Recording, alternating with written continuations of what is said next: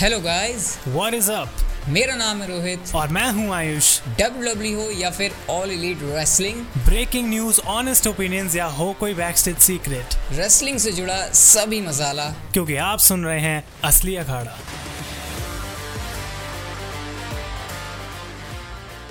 तो guys welcome है आपका एक बार फिर से असली अखाड़ा के एक और नए एपिसोड में। आई नो हम लोग थोड़ा सा देर आए हैं इस बार लेकिन वो कहते हैं ना देर आए दुरुस्त आए। क्राउन जूल हो चुका है, खत्म और गाइस क्राउन जूल के सारे मैचेस के बारे में तो इस वीडियो में हम, इस एपिसोड में हम लोग बात करने वाले हैं। और जैसे कि आपको पता है, हर पेपर व्यू के बाद जो है हमारा एक काफ़ी डिटेल डिस्कशन वाला एपिसोड आता है, जहाँ पर हम लोग सारे मैचेस के बारे में तो अच्छे से बात करते हैं कि भाई स्टोरी लाइन कैसी चली मैच के अंदर क्या हुआ, क्या नहीं हुआ। और साथ साथ हर मैच की रेटिंग को हम लोग अपने ही देते हैं। आयुष भी है मेरे साथ, जैसे कि उसकी रेटिंग क्या रही, उसको मैच में क्या अच्छा लगा, क्या बुरा लगा। तो क्राउन जूल के बारे में अच्छे से डिस्कशन होगी। और हाँ भाई ब्रॉक लेसनर जो कि हार गए, काफ़ी एक बड़ा टॉकिंग पॉइंट रहा कि भैया ब्रॉक लेसनर को हरवा दिया डब्ल्यू डब्ल्यू ने। क्या सही था, क्या गलत था? नेगेटिव पॉजिटिव सारी चीज़ें डिस्कस होंगी। आयुष, कैसा लगा फिर क्राउन जूल अगर एक पहले थोड़ी सी एक समरी लेना चाहूँ कि हाँ भैया इससे पहले कि हम एक एक मैचेस के ऊपर आए तो ओवरऑल क्या ओपिनियन था क्राउन जूल को लेकर? सबसे पहले तो मैं कहूँगा लोगों को कि भाई, जिन्होंने भी सपोर्ट करा, क्योंकि सबको अब पता है कि मैं ट्रैवल कर रहा था और मैं कैनेडा आ चुका हूँ तो भाई, आप लोगों को जो वेट कर रहे थे पॉडकास्ट के लिए थैंक यू सो मच कि हम एपिसोड यहाँ पे फाइनली लेके आ गए हैं और ऐसे ही आगे कंटिन्यू भी होता रहेगा। लेकिन भाई क्राउन ज्वेल की रोहित जहाँ तक बात है मैं कहूँगा कि मुझे शो काफ़ी अच्छा लगा। इनफैक्ट मैंने अपनी वीडियो में भी यही बात बोली थी कि हो सकता है कि ये शो ऐसा नहीं था कि बहुत ज़्यादा अच्छा था लेकिन अभी तक का बेस्ट सऊदी अरेबिया का शो था। तो अगर डब्ल्यू डब्ल्यू वो भी अचीव कर पाई है तो आगे हो सकता है कि और भी बेटर शोज़ देखने को मिलें। तो ओवरऑल आई थिंक इंप्रूवमेंट करी कहीं ना कहीं डब्ल्यू डब्ल्यू ने इन शोज़ के ऊपर और वो चीज़ मैंने बेसिकली नोटिस करी है। बाकी ऑब्वियसली हम मैचेस के बारे में बात अच्छा, करेंगे। ये नहीं नहीं हमने हमने ये जो देखा नहीं था कि सऊदी अरेबिया के जो पेपर व्यूज़ होते हैं उसको हमेशा नेगेटिव उसको फीडबैक मिलता है। इस बार सोशल मीडिया के ऊपर भी हमने नहीं देखा कि क्रिटिसिज्म नहीं मिला इस बार सारा पॉजिटिव फीडबैक ही था सारा मतलब हर हर बार ऐसा है कि कोई ना कोई सऊदी अरेबिया का जो इवेंट है ना उसके साथ हम कुछ ना कुछ नेगेटिव जोड़ सकते हैं कि हाँ इसमें ये गलती थी इसमें ये गलती थी। और उस एक गलती की वजह से पूरा शो याद रखा जाता है। लेकिन आई डोंट थिंक कि इतना बड़ा ब्लंडर इस बार कोई हुआ है कि पूरा शो लोग भूल जाएँ और सिर्फ़ उस एक चीज़ को याद रखें तो आई थिंक वो बेटर हुआ। तो चलो, ये बात हमको इस बार क्राउन जूल से अच्छी देखने को मिली और अच्छी बात मेरे ख्याल से डब्ल्यू डब्ल्यू ने सबसे पहले मैच के अंदर हमको दे दी थी। भाई hell in a cell match Edge versus Seth Rollins मैंने तो पहले ही कहा था समर स्लैम के बाद भी इनकी फ्यूड कंटिन्यू करो। डब्ल्यू डब्ल्यू ने करी और एक एक अगर वर्ड में डिस्क्राइब करना हो मैच मेरे पास तो एक वर्ड में डिस्क्राइब करने के लिए वैसे है नहीं। एज और सेथ रॉलिंस के मैच के बारे में आयुष, तेरे क्या थॉट्स हैं?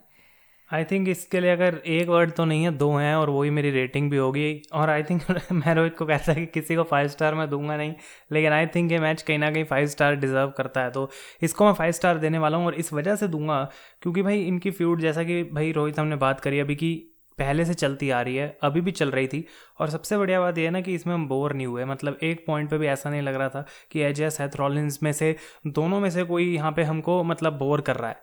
तो वो चीज़ बहुत अच्छी थी, लेकिन मैच की अगर मैं बात करूँ हेलेन सेल को जिस तरीके से इन्होंने काम करा पूरा, अपने एक दूसरे के मूव्स लगाए सेथ रॉलिन्स ने सुपर किक मारी, वो भी चेन लगा के, तब भी वो काम नहीं आ पाई। और फाइनली एज ने रॉलिन्स को एक स्टॉम्प से हराया। वो मतलब एक बहुत बढ़िया मोमेंट थी, क्योंकि उसके अराउंड ये पूरी स्टोर लाइन बनाई गई थी। तो इन्होंने बहुत मेहनत करी, लेकिन अगर रोहित मुझे एक छोटा सा इसमें नेगेटिव पॉइंट निकालना हो तो वो ये था कि इस मैच में आई थिंक जो actual hell in a cell था ना, उसका यूज़ मुझे थोड़ा कम लगा। बिल्कुल, ये मेरे को लगा ही था भाई, आयुष तेरी तरफ़ से वाला पॉइंट आने वाला है, क्योंकि एक्चुअल में अगर इस मैच को पूरा एनालाइज करो ना तो सिर्फ़ एक ही एक छोटा सा पॉइंट निकाला जा सकता है कि क्योंकि इस मैच में डब्ल्यू डब्ल्यू ने हेलिन एसल वाली स्टिपुलेशन डाली थी, और वो स्टिपुलेशन इस वजह से डाली थी क्योंकि डब्ल्यू डब्ल्यू को पता था कि एज और रॉलिन्स के बीच ऑलरेडी मैचेस हो चुके हैं तो ऑलरेडी मैचेस हो चुके हैं तो स्टिपुलेशन डालनी पड़ेगी। स्टिपुलेशन डाल दी हेलिन एसल वाली तो उस वाले स्ट्रक्चर का यूज़ डब्ल्यू डब्ल्यू ने नहीं किया। इसके अलावा तो मुझे नहीं लगता कि इस मैच से कोई नेगेटिव चीज़ निकालने की ज़रूरत है। परफेक्ट स्टोरी टेलिंग थी, एक अच्छा मैच भी था, कमाल के स्पॉट्स भी थे। और बाकी अगर मेरी मैच रेटिंग की बात हो तो भाई डेफिनेटली मैं भी, मैं इसको फाइव स्टार दूँगा। और ऑलरेडी वैसे मैं अपनी वीडियो के अंदर भी बोल चुका था कि मैं इसको पूरे में से पूरे नंबर दूँगा। तो शायद आपको मेरी वीडियो से भी पता लग गया होगा कहीं ना कहीं कि इस मैच को जो है, मैं फाइव स्टार दूँगा। तो भाई, मेरे को इस मैच को देखने में पूरा मज़ा आया। और हेलना सेल में मुझे नहीं लगता कि इस मैच से कोई भी कमी दोनों सुपरस्टार्स ने छोड़ी थी। तो मेरे ख्याल से हम दोनों की जो रेटिंग है, वो यहाँ पर मैच करती है। लेकिन गाइज़ अगले मैच की तरफ़ हम लोग बढ़ते हैं। और जो लोकल बॉय हैं हमारे मंसूर उनका भी मैच था और जो स्ट्रीक है उनकी कंटिन्यू रही, जहाँ पर मुस्तफ़ा अली के साथ उन्होंने मैच रेसल किया था। सबसे पहले तो यहाँ पर मंसूर को लोग पहले यार आयुष गालियाँ देते इसके ऊपर तेरा क्या थॉट है कि उनको सऊदी अरब के अंदर हमेशा विक्टोरियस बनाया जाता है? आई थिंक ये वही वाली बात है कि लोग सोच रहे हैं कि भाई जिंदर तो आके नहीं जीतता। इंडिया में तो फिर हर बार मंसूर क्यों सऊदी में जीतता है? लेकिन आई थिंक कि सऊदी अरेबिया थोड़ी मतलब हम कह सकते हैं कि डेंजरस चीज़ है तो इसलिए डब्ल्यू डब्ल्यू को भी वहाँ पर उनको रिस्पेक्ट देनी पड़ती है हर बार करके कि मंसूर जिस भी मैच के अंदर होगा भाई वो जीतेगा। ही तो अगर आई थिंक कोई उसके अगेंस्ट बोल रहा है तो कुछ कर भी नहीं सकता उस बारे में। लेकिन मैच की जहाँ तक बात है आई थिंक एक अच्छा डिसेंट रेसलिंग मैच था। थ्री आउट ऑफ़ फाइव मैं इसको दूँगा क्योंकि कोई रोहित भाई स्टोरी तो थी नहीं इसके पीछे रैंडम मैच था। और अगर इसको मंडे नाइट ड्रॉ पे कर दिया जाता तो हम इसको और भी मतलब इग्नोर कर देते काइंड ऑफ़ तो ये चीज़ आई थिंक थोड़ी डब्ल्यू के पास है कि हर बार वो मंसूर को यूज़ करते हैं। लेकिन क्या इसके अलावा कोई ऑप्शन है?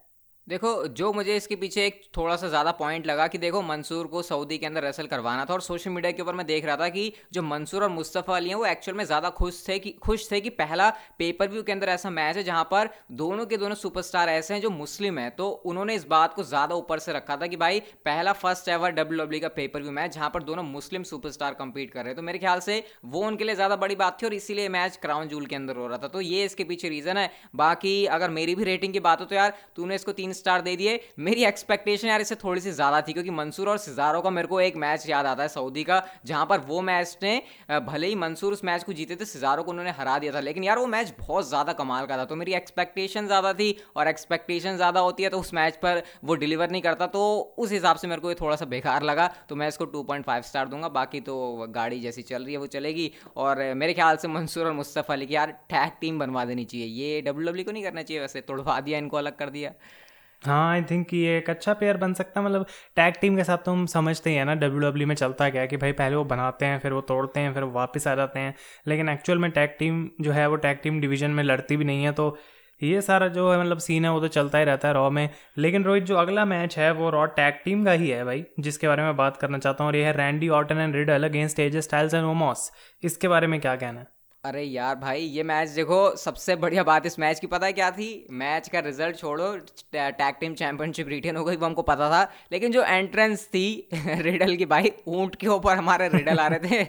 मेरे ख्याल से वो मैच का सबसे बेस्ट मूवमेंट था। और क्योंकि हम जो मैच हम जो पूरे मैच को रेट करते हैं ना, वो कहीं ना कहीं हमारा ये सिनेरियो नहीं होता कि मतलब ये हमारा पैटर्न नहीं होता कि हम मैच में रेसलिंग कैसी हो रही है, सिर्फ़ इसको पॉइंट बनाएँ। हम ओवरऑल सारी चीज़ को देखते हैं कि स्टोरी टेलिंग क्या है रेसलिंग कैसी हो रही है ड्रामा ड्रामा एक्शन सस्पेंस क्या वहाँ पर सारी चीज़ें तो इसको मिलाकर हम लोग करते हैं। तो देखो रेसलिंग ये ठीक ठाक थी ज़्यादा यहाँ पर स्टोरी वाइज कुछ नहीं था। तो अगर मैं इसको रेट करने की बात करूँ तो यार देखो मैं इसको तीन स्टार से ज़्यादा नहीं दूँगा क्योंकि इसमें बाकी कुछ था नहीं लेकिन एंट्रेंस ने मेरा थोड़ा सा मन यहाँ पर मोह लिया। और मैं आयुष यही कहना चाहूँगा कि यार बस इस वाली स्टोरी लाइन को यहीं पर रोक दो। अब कोई नए चैलेंजर लाओ तुम रैंडी ओटन रिडल के लिए क्योंकि उनमें फ़ैन इन्वेस्टेड है। ऐसा ना हो कि उनसे फैंस का फैंस का जाए। बिल्कुल बिल्कुल। सही बात है, क्योंकि यहाँ पे ना ड्रॉट टैग टीम की तो मैं बात ज़्यादा करूँगा ही नहीं, क्योंकि हमको पता है कि रियलिटी क्या चलती है, लेकिन अब ड्राफ्ट हुआ है, कुछ नई टीम्स आई हैं रॉ के ऊपर कि एक्चुअली उनको मौका दिया भी जाएगा लड़ने के लिए for the tag team titles वो सबसे बड़ी बात है। और उसके अलावा अगर हम देखें तो रैंडी ऑर्टन और रिडल जितने ही अच्छे लग रहे हैं, रोहित मुझे उतने ही अब बेकार और बोरिंग लग रहे हैं एजे स्टाइल्स और ओमॉस और आई थिंक एजे स्टाइल्स ने कुछ ऐसा भी बोला था कि हाँ भाई, हमेशा मेरे को पुश मिला है, मैंने बहुत अच्छे अच्छे काम भी करे हैं, और कभी कभी टाइम आता है कि हाँ भाई, बंदा किसी और सुपरस्टार को एलिवेट करे और वो ओमोस की यहाँ पे बात कर रहे हैं, लेकिन क्या ओमोस को कुछ उतनी एलिवेशन मिली भी है जितनी डब्ल्यू डब्ल्यू e चाह रही थी? या फिर ये टैग टीम का फ्यूचर क्या है? क्योंकि आई थिंक वो वही सेम चीज़ है और जिस तरीके से काम करना चाहिए था ओमोस और एजे स्टाइल्स को आई डोंट थिंक वो करा है कभी भी अच्छा एक, एक भी पॉइंट पे। अगर एजे स्टाइल्स का ये भी कहना है वैसे मुझे ही नहीं पता कि एजे स्टाइल्स ने ऐसा कहा है लेकिन अगर एक्चुअल में एजे स्टाइल्स ये कह रहे हैं कि वो टैग टीम डिवीज़न में रहकर ओमोस को एलिवेट कर रहे हैं तो मुझे तो यहाँ से कहीं लग नहीं रहा कि ओमोस एलिवेट हो रहे हैं क्योंकि as a single superstar Omos को चला के भी अगर जॉइंट तरीके से बुक किया जाए तो वो एलिवेट हो सकते हैं। टैग टीम डिवीज़न में रखने की उनको ज़रूरत है नहीं। इसका यहाँ पर उल्टा घाटा ये हो रहा है एजे स्टाइल्स को कि उनके रॉ पर ऑलरेडी सिंगल सुपरस्टार की कमी है। और यहाँ पर स्टार पावर की कमी हो रही है तो एजेस स्टाइल्स को मेरे ख्याल से सिंगल्स डिवीज़न में रखना चाहिए। मेरा तो इसके ऊपर ये पॉइंट है। अब पता नहीं एजे स्टाइल्स मेरे ख्याल से रेसलिंग बिज़नेस को ज़्यादा बेटर समझते मैं तो यही कहूँगा यार इसके ऊपर। आई थिंक कि एजे स्टाइल्स इस पॉइंट पे ना रोहित ऐसे सोच रहा है कि भाई मैंने जो अचीव करना था अपनी लाइफ में भी कर लिया तो अब बस सिंपली मेरे को यहाँ पे जाना है, इसको एज ए जॉब ट्रीट करना है। तो हम कह सकते हैं कि शायद वो उतना उनको फ़र्क नहीं पड़ता, जैसे कि अगर किसी डैनियल ब्रायन जैसे सुपरस्टार को पड़ता है कि हाँ भाई, अभी भी मुझे बड़ी बड़ी चीज़ें अचीव करनी है। और मैंने अपनी रेटिंग नहीं बताई थी इस मैच की तो सेम रहेगी रोहित जैसी, वो है थ्री आउट ऑफ़ फाइव क्योंकि ये मैच में एक्सपेक्टेशंस जो थी हमारी वैसे ही बिल्कुल सब कुछ हुआ तो उसके अकॉर्डिंग एक एवरेज रेटिंग आई थिंक देनी चाहिए। तो चलो भाई नेक्स्ट मैच की तरफ़ बढ़ते हैं और हमको देखने को मिलता है फ़र्स्ट एवर क्वींस क्राउन का टूर्नामेंट का जो फाइनल मैच था Zelina Vega versus Doudrop के बीच में। मैं तो भाई सपोर्ट कर रहा था डू ड्रॉप को लेकिन डब्ल्यू डब्ल्यू ने यहाँ पर मेरे ख्याल से इस लोगों के उलट कुछ डिसीज़न लिया। यार मैं तो एक्सपेक्ट कर रहा था डू ड्रॉप को। आयुष तेरी एक्सपेक्टेशन भी डू ड्रॉप के लिए थी क्या? या जेलिना वेगा को तो एक्सपेक्ट कर रहा था इस मैच में जीतने के लिए?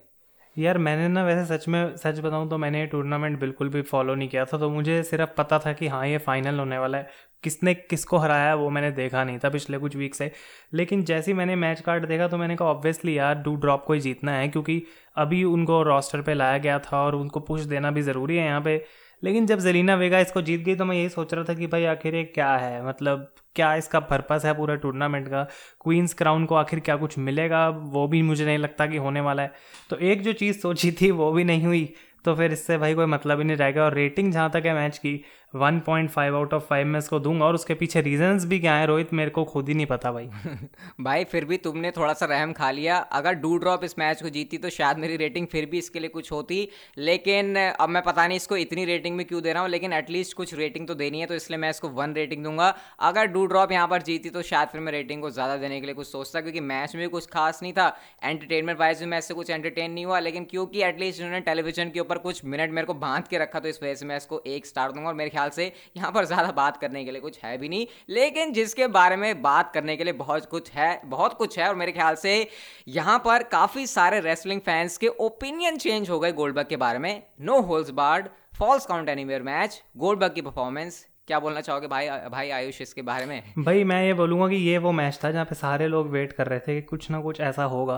जिसके बारे में हम बात करेंगे। और ये वो वो नेगेटिव वाली चीज़ है जो मैं कह रहा था कि हर एक शो में हमें देखने को मिलते हैं क्योंकि बहुत सारे ऐसे साउदी के शोज़ हुए हैं जहाँ पे गोल्ड बग नहीं कुछ ना कुछ ऐसा करा है। आ, मतलब जो हम याद करते हैं भले वो अंडरटेकर वाला मैच हो या फिर और चीज़ें हों लेकिन इस मैच के अंदर गोल्डबर्ग ने ये बात प्रूव कर दी है कि भाई अगर विदाउट अ टाइटल उनको एक अच्छे मैच में डाल दिया जाए मतलब मैं कह सकता हूँ कि ये एक टेक्निकल मैच नहीं था एक मतलब ब्रॉल टाइप ही था लेकिन जिस तरीके से एंटरटेन करा लैशली के साथ गोल्डबर्ग ने, मुझे एंटरटेनमेंट वाइज ये एक अच्छा पैकेज लगा। जिस तरीके से बुक करा गया था हर्ट बिज़नेस को इन्वॉल्व करा गया, और डेफिनेटली वो लास्ट में जो एंडिंग थी स्पीयर था जो लगाया गया था स्टेज के ऊपर से, वो भी मुझे काफ़ी बढ़िया लगा। तो पुरानी परफॉर्मेंसेज गोल्डबर्ग जिस चीज़ के लिए मतलब गलत तरीके से जाने जाते हैं, वो जो है काइंड kind ऑफ़ of थोड़ा सा उन्होंने हटा दिया अपने नाम से। और आई थिंक रोहित, मैं बहुत एंटरटेन हुआ था मतलब लेकिन मैं इंटरेस्टेड हूँ जानने में पहले अपनी रेटिंग बताने से। कि तू इसको क्या मतलब रेट करना चाहेगा मैच को? देखो, मैं मैं इस मैच को देखते वक्त सरप्राइज़ ज़्यादा हुआ था तो अगर उस पॉइंट पे मेरे से कोई रेटिंग पूछता तो शायद मैं भावनाओं में बह के ज़्यादा रेटिंग इस मैच को दे देता, लेकिन फिर भी मुझे भावनाओं पर अपना कंट्रोल रख के कुछ रेटिंग देनी चाहिए। तो मैं इसको पाँच में से चार स्टार की रेटिंग दूँगा। हो सकता है किसी को ये रेटिंग ज़्यादा लग रही हो हो सकता है किसी को रेटिंग कम लग रही हो, लेकिन मेरे ख्याल से पाँच में से चार रेटिंग मेरे ख्याल से सही रहेगी। अब यहाँ पर मैं एक तेरी रेटिंग जानने से पहले क्वेश्चन पूछना चाहूँगा कि क्या गोल्डबर्ग को जो क्रिटिसिज्म मिला है इतने टाइम से, वो गोल्डबर्ग खुद उसके पीछे रीजन है या डब्ल्यू डब्ल्यू की बुकिंग उसके पीछे रीजन है? अपनी रेटिंग बताने से पहले इस वाले क्वेश्चन का मैं आंसर आयुष तेरे से जानना चाहूँगा। तेरे को क्या लगता है इस बारे में? आई डोंट थिंक कि इसमें किसी एक तरफ़ को हम ब्लेम कर सकते हैं, क्योंकि अगर डब्ल्यू डब्ल्यू गोल्डबक को कोई क्रिएटिव चीज़ देती है तो बहुत बार ऐसा भी हमने सुना है कि गोल्डबक कह रहा है, भाई, नहीं है, मेरे को तो ऐसे ही करना है, मेरे को तो टाइटल जीतना है, मैं इस बंदे से हार नहीं सकता। तो हमें रियलिटी नहीं पता कि बैक स्टेज चल क्या रही है, लेकिन जो इन रिंग गलतियाँ हैं, जिस तरीके से गोल्डबक के हमने फ्लॉज देखे हैं पिछले कुछ मैचेस में, उससे बुकिंग का कोई लिंक नहीं है। तो उसके लिए हम कह सकते हैं कि हाँ भाई मैच में जो गलतियाँ हो रही हैं, जो बॉचेज हो रहे हैं, उसके लिए हम गोल्डबक को ब्लेम कर सकते हैं। लेकिन जैसा कि मैंने पहले भी बोला कि अगर नॉन टाइटल फ्यूड में गोल्डबक को रखा जाए तो उतनी लाइम लाइट ना गोल्डबर्ग के मैच में नहीं पड़ती कि ये मैच मेन इवेंट में है। अब इस मैच को मिड कार्ड में रखा गया, बीच में था शो के, इसने अच्छा परफॉर्म करा तो सबने उसकी तारीफ़ करी। हो सकता है अगर ये मैच मेन इवेंट में होता तो इसको और ज़्यादा प्रेशर से बुक करा जाता, कुछ अलग करने की कोशिश करी जाती है और उस चीज़ में सारे काम जो है वो ख़राब हो जाते हैं।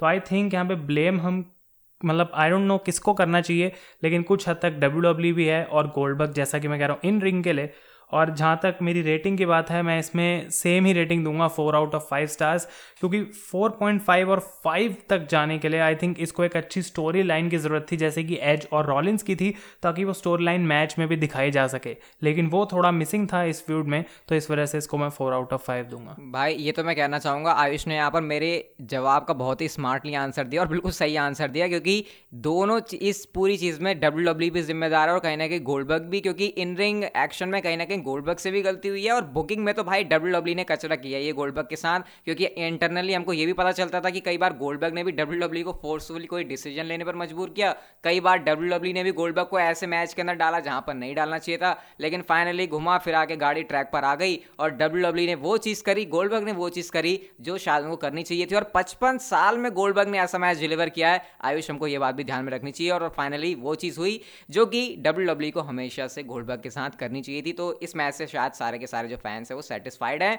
लेकिन हमको देखने को मिलता है नेक्स्ट मैच जो कि था किंग ऑफ़ द रिंग का final Xavier Woods versus Finn Balor के बीच में जहाँ पर सारे फैंस जो है आराम से बैठे हुए थे फिन बैलर की विक्ट्री को सेलिब्रेट करने के लिए। लेकिन काइंड ऑफ़ शॉकर पुल किया डब्ल्यू डब्ल्यू ने जब उन्होंने एक्जेवियर वुड्स को इस मैच में जिता दिया और एक्जेवियर वुड्स बन चुके हैं किंग जेवियर तो क्या थॉट्स हैं इसके बारे में? क्या सोचा था? ऐसा कुछ होगा? इसको ना हाँ. इसको सुन के ना मेरे दिमाग में ये बात आ रही थी कि भाई, मैंने हमेशा से यही सुना है न्यूज़ और डर्ट चीट्स में कि जेवियर वुड्स को विंस मैन एज सिंगल सुपरस्टार नहीं देखते कि भाई ये बंदा टैग टीम में ही काम करता है। इसलिए बिगी भी टाइटल जीत गया कॉफ़ी भी टाइटल जीत गया। आखिर जेवियर वुड्स को मौका क्यों नहीं कभी मिलता? तो आई थिंक विंस ने इस समय सोचा बैठ के कि यार मैं ना बहुत गलत कर रहा हूँ इस बंदे के साथ इस टाइम पे और इसको ये ना दे देना चाहिए ताकि ये ऐसा ना लगे कि कुछ टाइटल नहीं जीता। एटलीस्ट एक किंग ऑफ़ द रिंग इसको बना दिया जाए। मैं डेफिनेटली वेट कर रहा था फिन बैलर के जीतने की, लेकिन रोहित पता है कहीं ना कहीं फिन बैलर के लिए ब्लेसिंग इन डिस्गाइज है, क्योंकि हमको भी ये बात पता है कि किंग ऑफ़ द रिंग की बुकिंग कैसी है।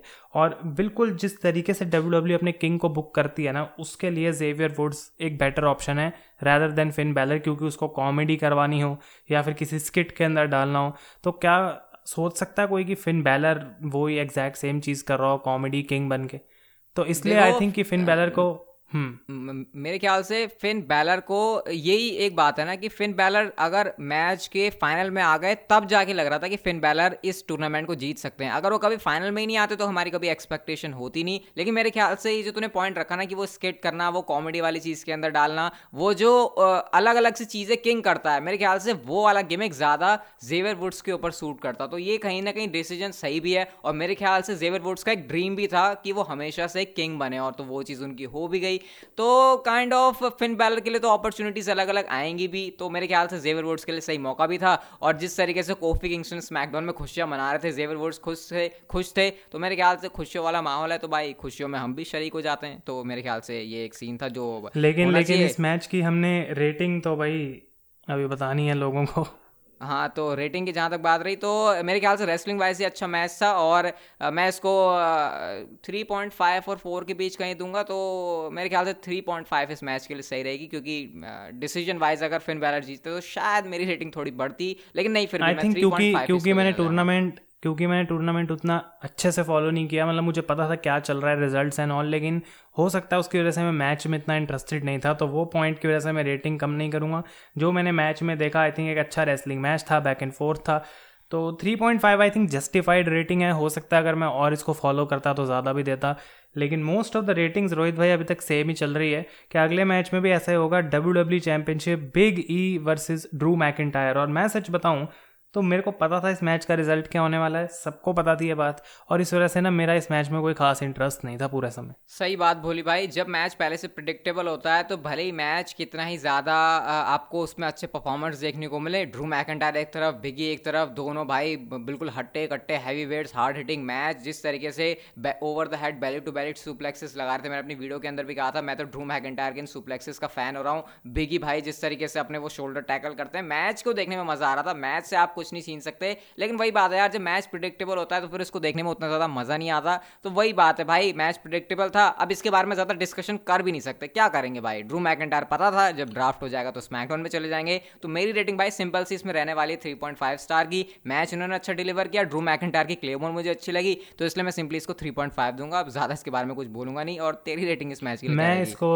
मैं इसको थ्री आउट ऑफ़ फाइव दूँगा क्योंकि मेरी एक्सपेक्टेशंस जो थी, वो इस मैच से कुछ खास थी नहीं। बहुत एवरेज था मेरे लिए सब कुछ यहाँ पे। और ड्रू मैकेंटायर जब मैच हारे तो जबकि उनके एक्सप्रेशन था कि हाँ मैं हार गया माय गॉड मैं कैसे हार गया, लेकिन सबको बात पता थी कि यही होने वाला है। और बिग ई e के बारे में एक छोटा सा पॉइंट मैं ये बोलूँगा कि जबकि मुझे कोई प्रॉब्लम नहीं है इस टाइम पर कि वो डब्ल्यू डब्ल्यू चैम्पियन है, लेकिन अभी उसके ऊपर बहुत काम करना बाकी है कि हाँ भाई बिग ई e को वो डोमिनेटिंग बड़ा सक्सेसफुल चैम्पियन अगर बनाना है तो उसको जो है करने में थोड़ा टाइम लगेगा आयुष तुम्हारी वो वाली तो, ख्वाहिश जो है बहुत जल्दी जल्दी जो है पूरी हो जाएगी। एक बार उनके सामने कोई तमीज का ओपोनेंट आने दो क्योंकि वो चीज़ अभी तक डब्ल्यू डब्ल्यू ने करी नहीं है। वेट करनी पड़ेगी। वो वो चीज़ जैसी डब्ल्यू डब्ल्यू कर देगी मेरे ख्याल से बिगी आपको टेलीविज़न के ऊपर डोमिनेंट और बढ़िया वाले अच्छे वाले चैंपियन भी दिखाई देंगे। लेकिन नेक्स्ट मैच हमारे सामने आता है triple threat match SmackDown women's championship के लिए Becky Lynch versus Bianca Belair versus Sasha Banks के बीच में।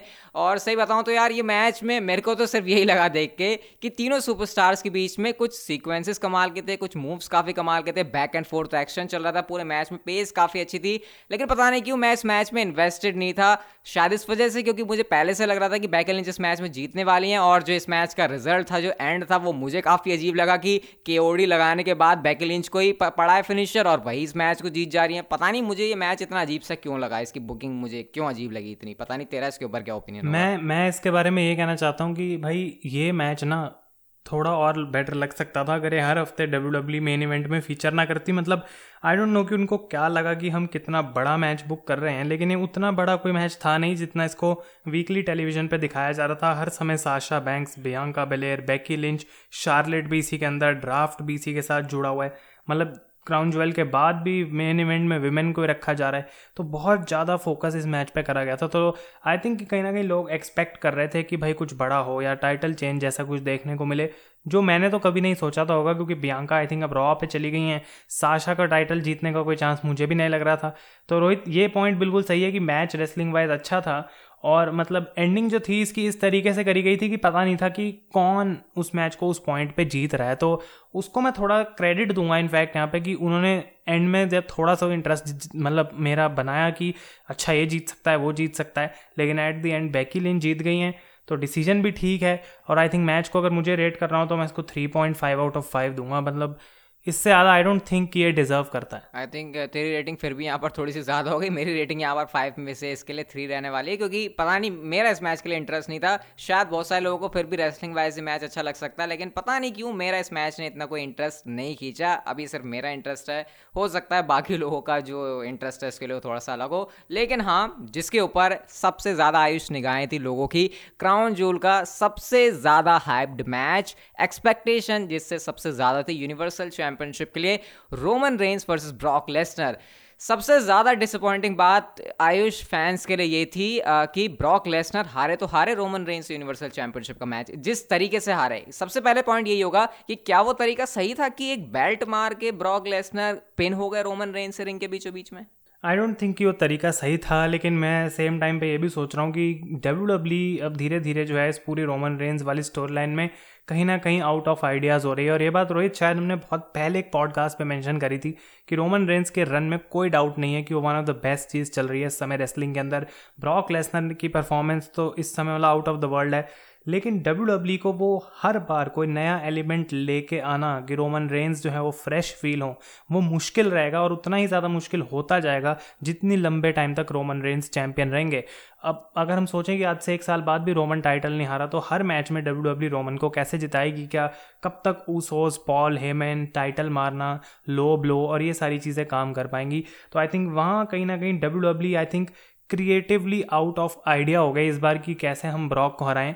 लेकिन जिस तरीके से उन्होंने ब्रॉक को हराया है वो एक री मैच सेटअप करने के लिए था।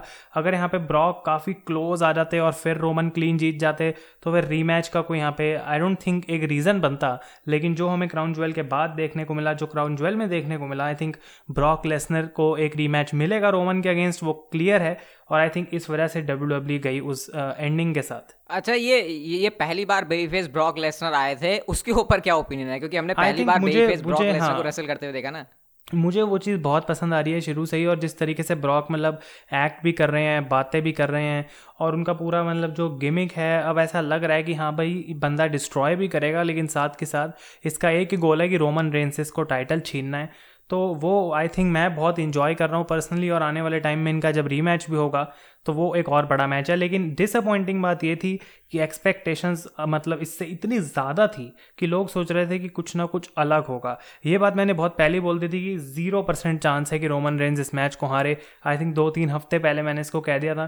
क्योंकि रोहित, ये ना मुझे अंदर से शुरू से लग रहा है कि अगर कोई रोमन रेंज को अब हरा सकता है इस टाइटल के लिए तो ब्रॉक भी नहीं है, वो रॉक ही हो सकते हैं सिर्फ़। नहीं भाई मेरी यहाँ पर थॉट्स थोड़े अलग होंगे। देखो ब्रॉक लेसनर हरा सकते हैं। प्रिडिक्शन मेरी भी यही थी कि क्राउन जूल के अंदर Roman Reigns universal championship retain कर लेंगे। बट शॉकर पुल करने के हिसाब से डब्ल्यू डब्ल्यू e जितवाने को तो ब्रॉक लेसनर को भी जितवा सकती थी। हम यहाँ पर ज़ीरो पॉसिबिलिटी वाली बात तुमने बोल दी, ठीक है। लेकिन zero point one one one one ऐसे zero point zero zero zero one percent chance कहीं ना कहीं स्टिल ब्रॉक लेसनर का भी था। बट खैर, वो शॉकर पुल करने वाला एलिमेंट डब्ल्यू डब्ल्यू कभी भी ऐड कर सकती है। बट जहाँ तक बात रही आगे जाकर रीमैच करने की तो क्या पता आगे जाकर जब कभी मौका बने एंग्री ब्रॉक लेसनर तो हम लोगों ने देखा कि क्राउन जूल के बाद स्मैकडाउन में वापस आ चुके हैं तो वो मौका तो बनता ही है। बट हाँ ये वाला तेरा पॉइंट मुझे सही लगा कि अब डब्ल्यू डब्ल्यू e देखते हैं कितने और मौके बनवाती है। रोमन रेंज की चैंपियनशिप को रिटेन करवाने के कितने अलग अलग तरीके होते हैं, क्योंकि अब लग रहा है डब्ल्यू डब्ल्यू e को देख के कि W W out of ideas हो चुकी है। अब डब्ल्यू डब्ल्यू को यहाँ पर सच में कुछ अलग अलग इनपुट दिखाने होंगे। वो जो पॉल एवन का और रोमन रेंज का कलाकारी वाला दिमाग है ना वो उनको यहाँ पर लेकर आना पड़ेगा और देखते हैं नेक्स्ट टाइम जब आई थिंक आई थिंक मतलब कहीं ना कहीं ना छोटी छोटी चीज़ें इस फ्यूड में प्लॉट करी जा रही हैं। जैसे पॉल हेमन ने टाइटल बीच में फेंक दिया दोनों के। तो बार बार हिंट दे रहे हैं अलग अलग तरीके से कि हाँ भाई पॉल हेमन रोमन की साइड है या ब्रॉक की साइड है। और वो इतना लंबा खींच रहा है कि अभी भी हमको पता नहीं है कि एग्जैक्टली पॉल हेमन के दिमाग में चल क्या रहा है। तो, तो वो जब तो मतलब अभी भी यहाँ पर वो जो exactly, वो जो वो जो पॉल हेमन ने बीच में टाइटल फेंका है इसका मतलब यही तो है कि अभी भी यहाँ पर मामला लटका हुआ है ना। अभी भी आगे जाकर कुछ हो सकता है। हम्म। तो आई थिंक कि वो जब चीज़ रिवील होगी वही मैं कह रहा हूँ तब आई थिंक ये फ्यूड एकदम फिर से एक नए गेयर में चली जाएगी और हम कहेंगे हाँ ये तो भाई कमाल हो गया। तो मैं ये ये बिल्कुल भी नहीं कह रहा कि रोमन रेंस बोरिंग है या फिर उनको टाइटल हार जाना चाहिए।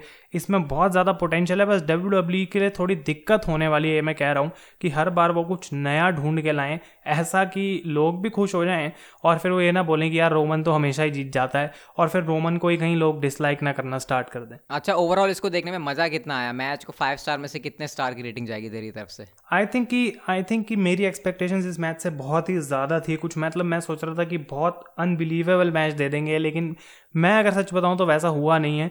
लेकिन इतना भी बेकार नहीं था तो मैं इसको four out of five stars दूँगा। आई डोंट थिंक कि ये फाइव स्टार मैच था, लेकिन मैं एक्सपेक्ट करता हूँ कि जो नेक्स्ट मैच इन दोनों के बीच में होगा, उसमें कुछ एक्स्ट्रा नया लेवल का करना पड़ेगा डब्ल्यू डब्ल्यू को। क्या रोहित एग्री करता है इस बात से? भाई, तुमने फिर भी थोड़ा सा रहम कर दिया है। मेरा पता नहीं क्यों हार्श हूँ मैं इसके ऊपर, क्योंकि जब मेरी एक्सपेक्टेशन ज़्यादा हो जाती है और वो चीज़ डिलीवर ना करके दे तो फिर मैं उसके ऊपर हार्श हो जाता हूँ। मेरी यहाँ पर रेटिंग यहाँ पर रहने वाली है फाइव में से थ्री पॉइंट फाइव क्योंकि मेरे ख्याल से जितना अच्छा ये मैच होना चाहिए था, ना ये मैच हुआ। मैच में कुछ मूवमेंट्स अच्छे थे, जैसे कि ब्रॉक लेसनर का बीच बीच में हंसना रोमन रेंज का वो सुपरमैन पंचेस लगाना स्पेयर लगाना पिनफॉल करना, वो अच्छा था। लेकिन वो ज़्यादा लंबे टाइम तक टिका नहीं और उसके बाद एंडिंग फूस हो गई। तो मेरे ख्याल से जहाँ पर रेटिंग एटलीस्ट फोर तो मेरे ख्याल से आराम से ले जानी चाहिए थी मेरी तरफ़ से इस मैच ने। वो लेके नहीं गया तो थ्री में इस मैच को दूँगा। लेकिन मेरे ख्याल से नेक्स्ट टाइम अब जब भी मैच होगा तो आराम से ये रेटिंग मेरे से ऊपर ही लेकर जाने वाला है। क्योंकि अभी कम है तो मुझे पता है डब्ल्यू डब्ल्यू ने ये मैच अभी इसीलिए ऐसा सस्ता वाला किया है, ताकि बाद में जाकर जो है, ये बड़ा मैच डिलीवर करेंगे। आई थिंक और ये जो रेफरी रेफरी गिरने वाली चीज़ है ना, कि नया रेफरी आ गया, फिर उसने पिन कर दिया, इतनी कॉमन हो गई है